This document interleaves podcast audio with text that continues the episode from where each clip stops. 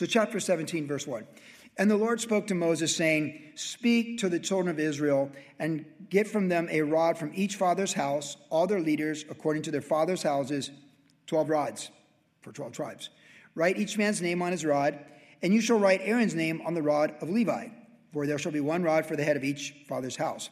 Then you shall place him in the tabernacle of meeting before the testimony where I meet with you. And it shall be that the rod of the man whom I choose will blossom. Thus I'll rid myself of the complaints of the children of Israel, which they make against you. So Moses spoke to the children of Israel, and each of the leaders gave him a rod apiece, for each leader according to their father's houses, twelve rods, and the rod of Aaron was among their rods. And Moses placed the rods before the Lord in the tabernacle of witness. Now it came to pass on the next day that Moses went in the tabernacle of witness, and behold, the rod of Aaron of the house of Levi had sprouted and put forth buds, and had produced blossoms and yielded ripe almonds. Then Moses brought out all the rods from before the Lord to all the children of Israel, and they looked, and each man took his rod. And the Lord said to Moses, Bring Aaron's rod back before the testimony be kept as a sign against the rebels, that you may put their complaints away from me, lest they die. Thus Moses, just as the Lord had commanded him, so he did. So the children of Israel spoke to Moses, saying, Surely we die, we perish, we all perish. Whoever even comes near the tabernacle of the Lord must die. Shall we all utterly die? So we just have this whole situation where there's, again, God is moving favorably with the next generation and he's putting everything in order, but he's got, there's just this disorder because of rebellious hearts, people complaining, people murmuring, things just not right. And again, for those over 20, if you're given over to yourself, you cannot properly discern things. And it just perpetuates unbelief, it perpetuates fear, shadows, all these things, and misconceptions concerning God and what He's doing. And it's a sad place to be, and we don't ever want to be there. And the chapter ends off with you see these people like, Shall we utterly die? And they're just they're just confused because they never did believe the promises of God, and they're just they're just confused. But I draw your attention to verse 5.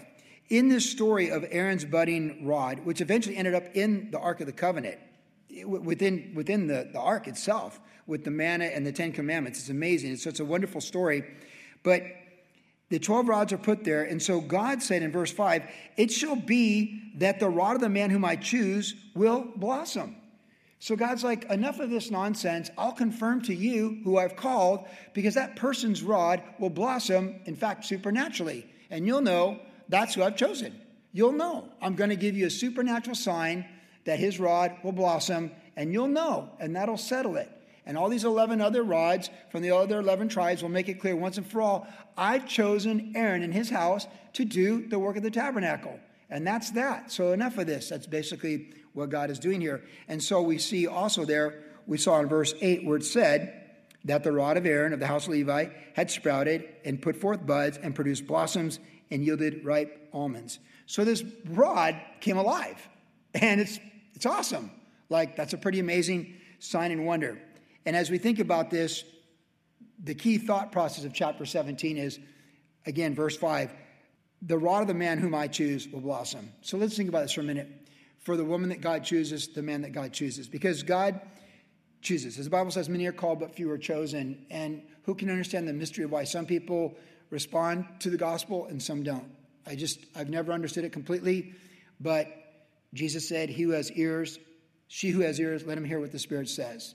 And we want to be people that we can validate that we have been called and chosen by the Lord by our obedience to the Lord and the fruit that comes from our life.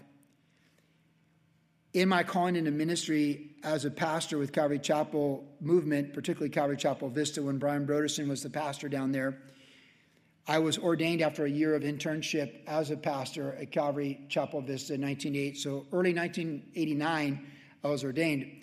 And on my ordination is the passage from John 15 where it says, You did not choose me, but I chose you that you should go and bear fruit and that your fruit should remain. And I think that's really the cross reference verse for us tonight on this passage for application. Because ultimately, in John 15, Jesus says, I am the vine, you're the branches. If you abide in me, you will bear much fruit. And he says, the one that bears fruit will be pruned that you can bear more fruit. So we kind of get pruned, right? Like God puts us through things so we'll produce more fruit. But he said, if you abide in me, you'll bear much fruit. Then he said, If my word abides in you, you will ask what you will, and it'll be done for you. So the fruit gets clarification in the context of John 15, right there in verse 7, that as we're seeking the Lord, as we're drawing near to Jesus, as we're praying and just meditating and waiting on the Lord and letting His Word work in us, that our prayers will begin to align themselves with the knowledge of His Word. And so our prayers become what we would say biblically based. They're consistent with the character of God revealed in the Word of God. And so when we know absolutely what God's will would be, we can pray with confidence for that. But if we're uncertain that something's just bigger than us, like events going on in our country right now, and why are these things happening, we can still pray the wisest prayer Your kingdom come, your will be done on earth as in heaven. And who can know what the Lord is doing? But we know that God is good, God is light, and we're going to stand or fall before the Lord on what we did with our personal character and our personal decisions, not what politicians or good politicians or evil politicians did, not what people did in the open for evil or for secret in evil or in the open for good or in private for good. Because before Him, we almost give an account, and for the thoughts and intents of the heart, for every idle word, He'll give an account. So we shouldn't be unsettled by, like, okay, what are these people doing and how's it affect me? We just got to know that God is good and we're praying according to his goodness revealed in his word and we're asking for things and we're moving things and agreeing with things with the Lord in our personal prayer life. And that is fruit because that's how things get done, right? Through prayer. Like we get the mind of the Lord from the Word of God, and then we pray. I mean, you go back to Acts chapter 2, it says that they, they had the apostles' doctrine, they had fellowship, and they prayed. They prayed with knowledge because they had the apostles' doctrine, the Word of God, as they were going forward. And so, again, as we gather here every week, you know, twice a week, and we take in God's Word, it's shaping us to how to be praying and to bear fruit. Because our the prayer is what moves us in agreement with God. Like it says in Psalm 37, delight yourself in the Lord, He'll give you the desires of your heart. So as we're seeking the Lord, reading His Word, He's moving our heart to be aligned with His compass. And then we begin to pray and seek the Lord in certain directions with certain things in our personal life, as well as big picture items like our country, but in our personal life. And He confirms it and He leads us. And that leads us in the way of fruit because we, he chose us. You did not choose me, I chose you that you go and bear fruit and your fruit should remain. So, again, in the context of John 15, if we want our rod to blossom like, the, like an almond branch of Aaron before the ark of the Lord, the tabernacle of God, we want to be abiding in the Lord, abiding his word, and asking with faith for things according to his word. And then he went on to say there in John 15, that that fruit should remain. And we want lasting fruit. We want lasting fruit. See, we can be busy about things, like we can be doing things, but that doesn't mean we're being fruitful, right? I mean, just because you're doing something doesn't mean you're being fruitful. Being fruitful is being fruitful. And what we want is what God's working and willing in our lives and working through us. That's what we want happening. And so we want fruit that lasts. And he said this you know, you did not choose me, but I chose you and appointed you that you should go and bear fruit and that your fruit should remain. Can we all agree that we want our fruit to remain? Don't we all want our fruit to remain? And for time when we leave, that what we did, that that fruit remains? All you have to do is look at faithful people that came before us and poured into us that are gone with the Lord. There's good fruit. There's a lot of good fruit from other people and me that people have done to impact me for Christ. And I want my fruit to remain for time, but we want our fruit to remain for eternity because ultimately all things are tested before the Lord for the follower of Christ, and we want to be lasting fruit. Less chaff, more precious stones on the day of the Lord, coming from 1 Corinthians 3, where it says that all things are tested by fire. So we move on from this chapter by just saying, hey, we're reminded tonight there's so much we can't control, but we can control is what we do with our time each day, seeking the Lord with that time, letting His Word transform us during that time, taking His Word, meditating upon the Lord, like it says Psalm 1, and be, being fruitful, that the tree bears its fruit in due season, and being that person, and let that fruit come forth that God wants to do. And that'll be the legacy of our life. We want to be like the blossoming branch, the rod of Aaron and we want God to confirm to the world through our life that He's bearing fruit through us, and that fruit will remain. And we want Him to bear it for time, but we also want to be there for eternity. Think of your life in this way that rod supernaturally turned into a living branch with almond blossoms and almond fruit on it. That's a, we're just a dead stick without the Lord, but that's what we want. We want our life to be confirmed to be bearing fruit because He chose us for fruit and to be bearing fruit for His kingdom in and through us. And that's all that matters. I mean, apart from getting saved, what else would matter? Let's think critically for a moment. It's not that critical to think. Apart from being saved and born again into the kingdom of God and passing from darkness to light and death to life, what's more important than bearing fruit? Because bearing fruit is the purpose of our life that we're even alive right now in the Lord. So the God's confirmation, and that's what we want is God's confirmation. So when you look at your life as you're wrapping up 2020, and you maybe take inventory of like decisions you made, things you did, what you chose to do, what I chose to do, decisions I made. As we evaluate that, can we want to see the we want to see the fruit. We want to see the, the branch. We want the Lord to confirm what we look back upon, that we can see his hand on it. We want to have those Ebenezer stones, as it says in 1 Samuel, where we can say, man, the Lord definitely spoke right here. He definitely moved right here. He definitely guided us right there. And he definitely did that there. He was working in my life. And I'm a better version of who I'm meant to be in December 2020 than I was in January 2020. And that's what we can control. And so we should, because that's we choose to do what we want with our time. And we want to be a fruit, we want to be available that the Lord can look at us and say, This is the woman I've chosen, and they've blossomed. This is the man I've chosen, and he's blossomed. And I've confirmed it, and there's fruit. Any questions? Because that's pretty much like, like almost like that's the end of it. So let the Lord prove that fruit in our life. And as we even take inventory in December, which is what a lot of companies do, may we see fruit, and we want to see more fruit. May it set our vision and direction for the new year properly. Chapter 18, we pick it up, verse 1. Then the Lord said to Aaron, Now this gets my attention right away because usually the Lord's speaking to Moses or Moses and Aaron. So right away, this is the Lord speaking directly to Aaron uh, personally as the high priest. And then the Lord said to Aaron, You and your sons and your father's house, you shall bear the iniquity related to the sanctuary. You and your sons, you shall bear the iniquity associated with your priesthood. Also bring with you your brethren of the tribe of Levi, the tribe of your father, that they may be joined with you and serve you while you and your sons are with you before the tabernacle of witness. They shall attend to your needs and all the needs of the tabernacle, but they shall not come near the article of the sanctuary and the altar, lest they die, they and you also. They shall be joined with you and attend to the needs of the tabernacle of meeting for all the work of the tabernacle. But an outsider shall not come near you and you shall attend to the duties of the sanctuary and the duties of the altar, that there be no more wrath on the children of Israel. Behold, I myself have taken your brethren, the Levites, from among the children of Israel. They are a gift to you, given by the Lord to do the work of the tabernacle meeting. Therefore, you and your sons with you shall attend to your priesthood for everything at the altar and behind the veil. That's the Holy of Holies. And you shall serve. I give your priesthood to you as a gift for service, but the outsider who comes near shall be put to death.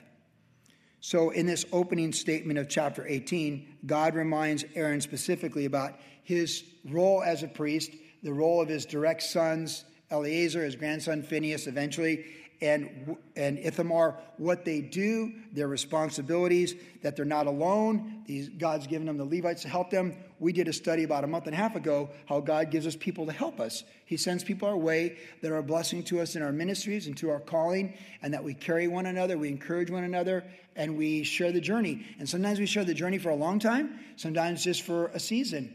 And you can look back, if you've walked with the Lord very long, you can look back and say, hey, you know, I was involved in a women's ministry, and we were, we were group leaders at Calvary Costa Mesa with Joyful Life Women for two years. And it was like this, and then it, it moved on. And they moved to another state, and then we ended up at WG or whatever. But that's part of the journey. Like when, it, when Jim O'Connor texted me from Virginia Beach, it's like, hey, he was a deacon in Virginia Beach for three years. We went to Vermont together for a year. We planted that church. He stayed seven years longer after I left, six years after that time. And we shared that journey for five years four in Virginia, one in Vermont. And then, you know, he was a great blessing to me. And then different seasons. That's how it works. That God gives us different people to help us in different seasons of our life. And He gives you to help others in different seasons of their life in service to the Lord, ideally. And as God has given each one who's born again a gift, we want to be a blessing with those spiritual gifts to people that we're called to be around. And that's what he's talking about here. Aaron, I'm talking to you, not through your brother Moses. I'm talking directly to you. You're the high priest. This is what you do. Tabernacle, all of it. The veil, that's all your business. These guys, the Levites, look, I, they're, your, they're there to help you. They're a gift from me to you. And we said this before. Don't you want to be the person that's a gift from the Lord to someone else? Like a positive gift? Because some people be like, yeah, they're a gift, all right. They're refining me like there's no tomorrow. Like, I mean, there's a place for that person being a gift in your life, but I prefer to be like the gift that they really like the gift. You know, like uh, the gift that's not so much a refining, but just a total blessing. Let someone else be the grading gift. Let us be the, the blessing gift. So it's a gift for service, for you as a gift for service. Our calling is a gift. Do you realize that? Think what a privilege it is to even just be saved by faith and grace Things angels desired to look into back in the Old Testament and previous covenants, we have the full knowledge of through the gospel of Jesus Christ, the Word of God, and the confirmation of the Holy Spirit. And what a gift to just serve the Lord. You know, and there's a spiritual battle in serving the Lord, but what a gift to serve the Lord that He even wants to use us. That He gives us, He uses the talents He gave us in the first place and He sanctifies them for His purposes and He uses us. Like, what a gift that we can give our time and our energy and our resources. What a gift that we can be used of the Lord. Like when you when the Lord uses you to speak to someone or help someone, don't you always feel great about that? It's a gift to serve the Lord. I feel sorry for people they just serve themselves and it's all about them. It's just sad. All these people doing corrupt and evil things in our country right now, how sad. I mean, you can have all the money in the world to try and manipulate everything in the world, but you're still old and dying. But a billion dollars and a billion on a billion doesn't mean anything compared to being on the beach with your grandkids on a Tuesday. So if you want real wealth, you trust in the Lord, you serve the Lord, and you enjoy the people that He's given you in your life. And that's just the way it is. It's a gift to walk with the Lord. It's a gift to serve the Lord. It's a gift to be used of the Lord. And it's a gift just to see a blue sky and see it extra blue because it's the Lord. D.L. Moody, the great evangelist after he got saved, he said, The sky is bluer and the grass is greener when Jesus is enthroned on your heart. And so it is. It's a gift. So praise God. It's a gift for these guys. They had to deal some gnarly stuff right? Still a gift, though, man. You're going to work at the tabernacle. Aaron, it's a privilege. I've given you good co workers. It's a gift that I've given to you, and they're a gift to you. So appreciate it, and we should. Now, we read on to this next about the Levites and Aaron. And again, he's talking to Aaron, verse 8. And the Lord spoke to Aaron Here I myself have given you charge of my heave offerings, all the holy gifts of the children of Israel. I have given them as a portion to you and your sons as an ordinance forever. This shall be yours of the most holy things reserved from the fire. Every offering of theirs, every grain offering, every sin offering, every trespass offering, which they render to me, shall be most holy for you and your sons. In a most holy place you shall eat it. Every male shall eat it, it shall be holy to you. This also is yours, the heave offering of their gifts, with all the wave offerings of the children of Israel. I have given them to you and your sons and your daughters with you as an ordinance forever.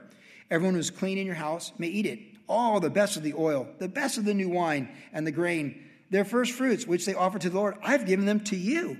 Whatever first ripe fruit is in their land, which they bring to the Lord, it shall be yours.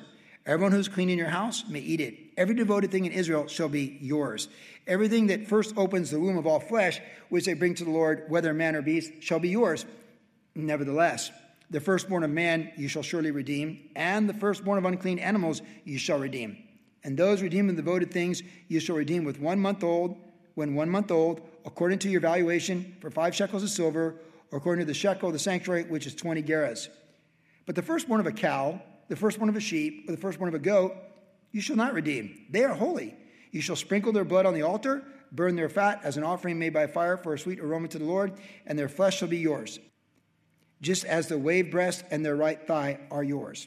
All the heave offerings of the holy things which the children of Israel offer to the Lord, I have given them to you and your sons and daughters, with you as an ordinance forever. It is a covenant of salt forever before the Lord, with you and your descendants with you.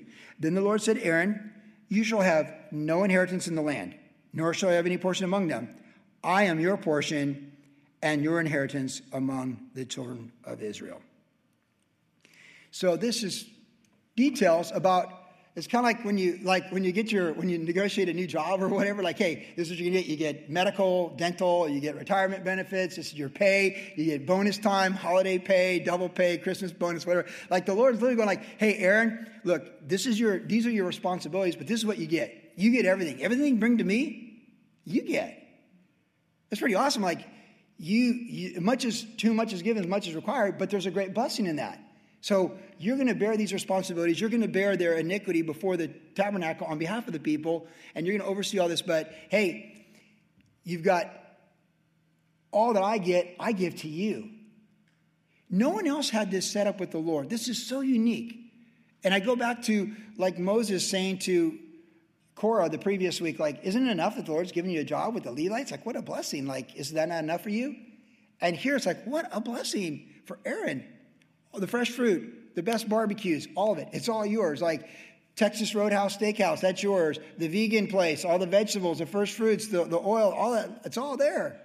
The best of the wine in the land, it's, it's all yours, man. You've got, it's, it's the, the divine buffet is all yours. So, got your back with everything you need. However, you're not going to own property in real estate. And in some ways, you might think God's doing a favor to you because I once had a very wealthy person tell me, you know, the more you got, the more you worry about. Because you lay in bed and you worry about who's trying to take it from you. And he wasn't kidding. He's a multimillionaire. He goes, Joey, like it's when you have money and people know you have money, they want to separate you from your money. And you lay in bed trying to outsmart people, trying to figure out who's trying to separate you from your money and how to outsmart them from separating you from your money. And we know from Jesus in the New Testament so often, the one who has much is concerned by much. And the cares of this life can just consume us. And so the Lord's doing Aaron a great favor. He's like, hey, you're going to eat well every day. You've got this like debit card, just totally good at the tabernacle for anything and everything. You have your beautiful wife, your beautiful children, stuff you take home, all this stuff. But uh, you don't own any property. You're a renter. Now, he did give the Levites certain places to live within certain cities, but not like the uh, other 11 tribes, which became 12 when Joseph is subdivided Manasseh and Ephraim, where they got huge pieces of territory. Like, you know, San Bernardino County belongs to the tribe of Judah, right? Like Orange County belongs to Naphtali. Like he gave those to the other tribes lots of property with inheritances for subsequent generations just like Boaz, right, in the book of Ruth, the same idea like there's inheritance, there's land, it stays in the family, it stays in the estate, and it never leaves. But he didn't do that for the Levites. Which brings up an interesting point. He's really protecting them from being distracted by earthly things so they can be totally focused on heavenly service. That's what I see here.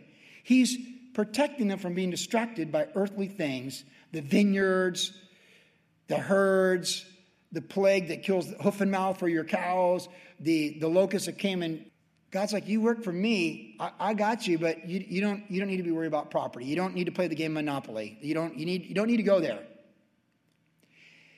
And it's interesting because in the New Testament, when the rich young ruler, who was so righteous in most ways, those properties and his wealth kept him from the only thing, is the only thing that kept him from the one thing he really needed, his relationship with Jesus. Because what did Jesus say to the rich young ruler? Hey, one thing you lack. It's only one thing, but give it all away, come follow me. And he couldn't do it. And he turned to the disciples and said, How hard it is for the rich to enter the kingdom. Because the more you have, the more it distracts you. The more that earth owns you, the more it distracts you from heaven. And that's a, a, that can be a great danger with that. So, in that context, remember what Peter says in Matthew 19 Lord, we've left houses for you. Well, Peter, we're all very impressed. It is a lot to leave houses for the Lord. I mean, if you ever own a house and give up a house and no longer own a house, we've done it before. It's like, you're like, wow, like you're out of the market, right? You want to get back in the market, right? Those are the kind of things that mean a lot in Southern California and for most people. But Peter said, We've left everything for you. And Jesus said, That's right. And know this whoever has left family, friends, possessions, homes in this life, how much more will they get in the redemption of all things in the kingdom to come? In this life and the kingdom to come. And so, really, in losing and letting go of things, we gain things. And that's what this reminds us that God's telling the Levites, I'm going, the priesthood, you're not going to own property. You're not going to own a big car collection. You're not going to own a lot of things. You're going to serve me without distraction, and I'm going to meet all your needs, and you're going to be blessed. And I'm doing you a favor.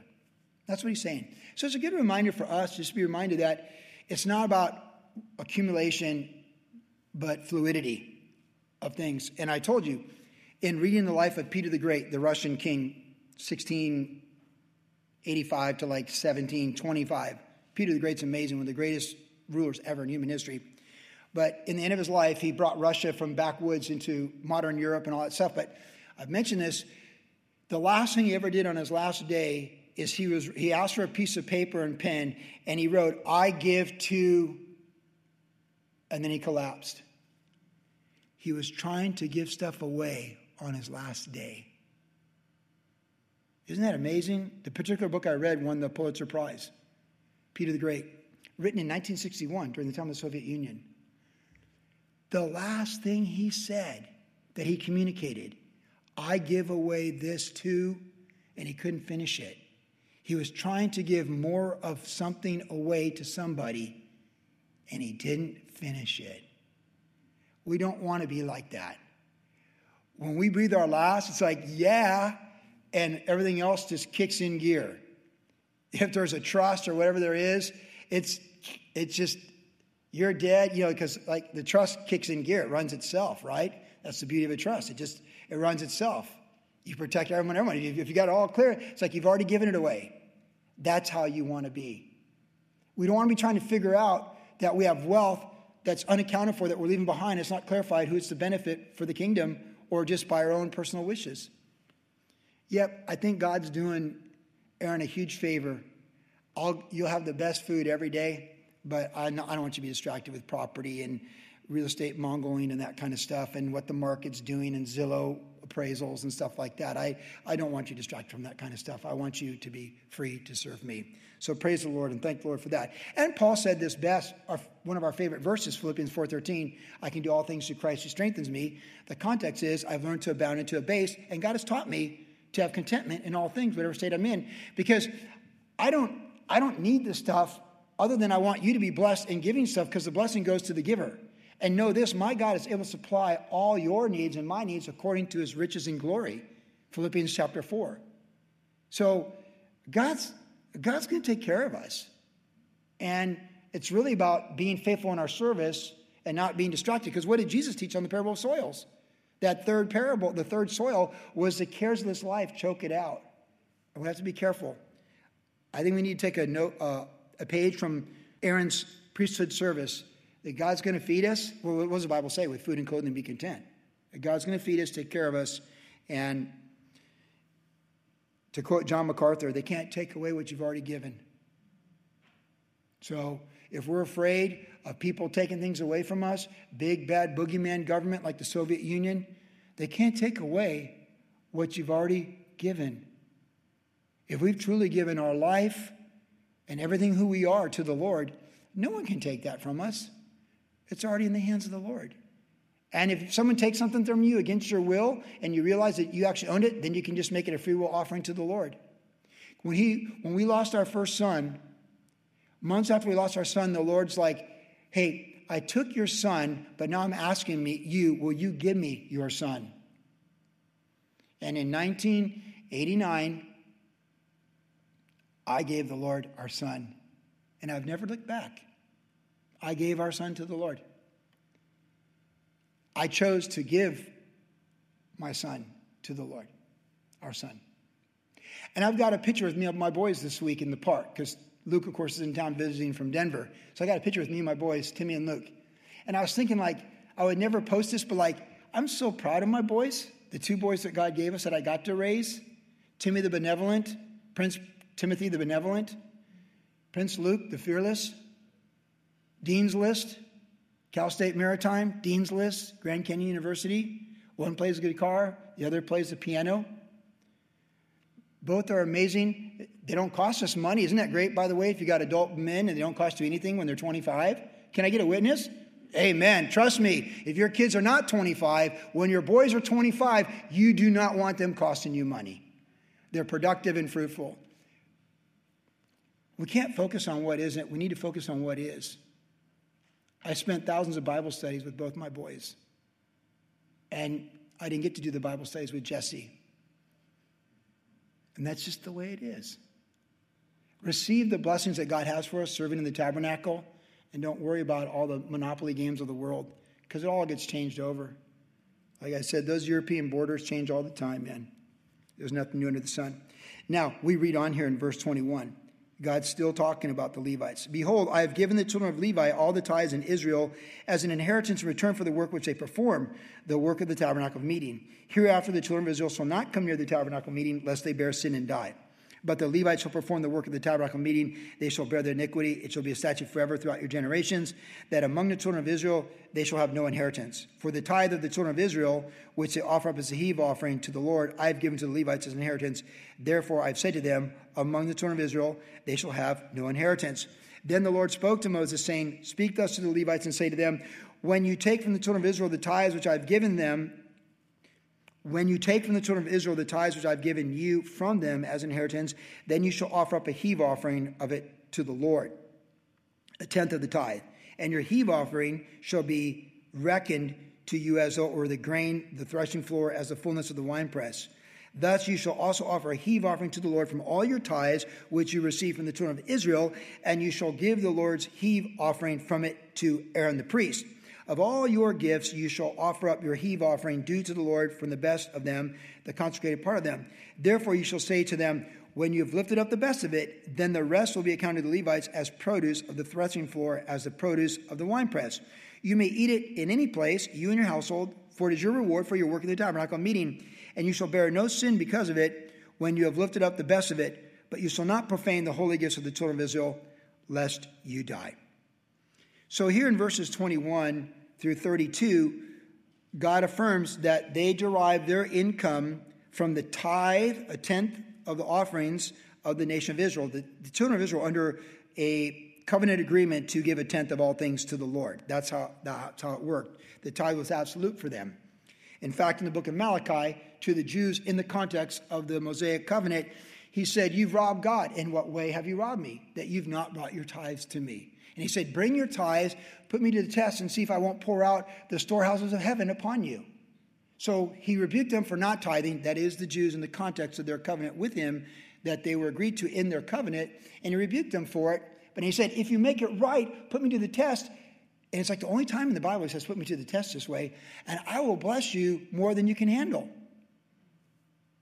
That's what he invited them to do. So when he affirmed the tithe to them in the last book of the Old Testament, chronologically and historically. He says, Do this, and I will bless you more than you could ever know. He's trying to teach them if you can trust me with the first tenth, you'll realize you can trust me with the 90% that you still have. That's what he's trying to teach them.